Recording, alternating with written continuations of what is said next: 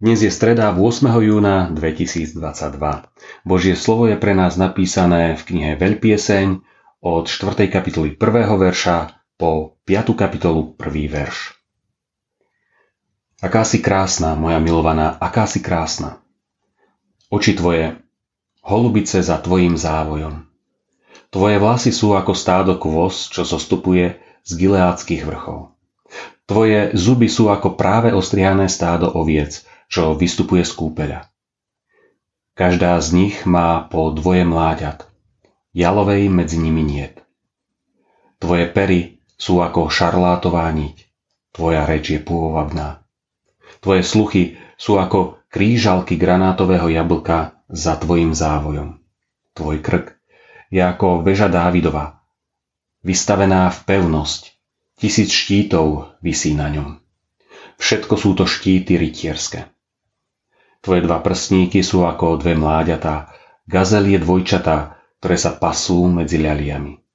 Skôr, ako zaveje večerný vánok a zmiznú tiene, výjdem si na vrch Mirhový a na kadidlový pahorok. Celá si krásna, moja milovaná, až kvrny na tebe niet. Príď z Libanonu, snúbenica, príď z Libanonu a zostup.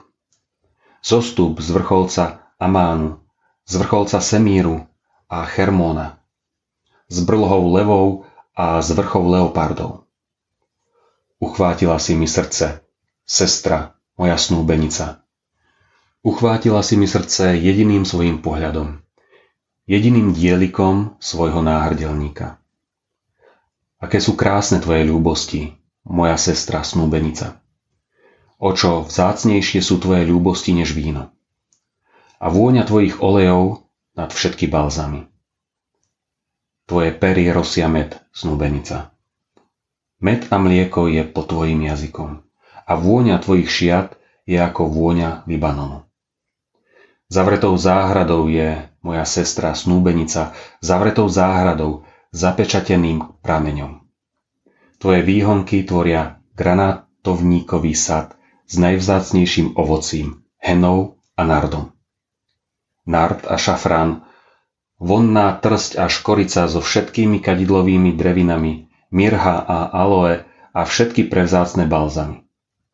Pramen záhradný, studnica živej vody, čo prúdi z Libanonu. Prebuď sa, severný vietor, a príď, južný Vánok. Prevej mi záhradu, nech rozváňajú jej balzamy.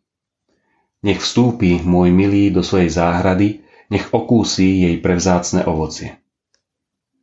Vchádzam do svojej záhrady, sestra, snúbenica. Zbieram svoju mirhu a svoj balzam. Jem svoj plást a svoj med. Pijem svoje víno a svoje mlieko. Jedzte, priatelia, a pite.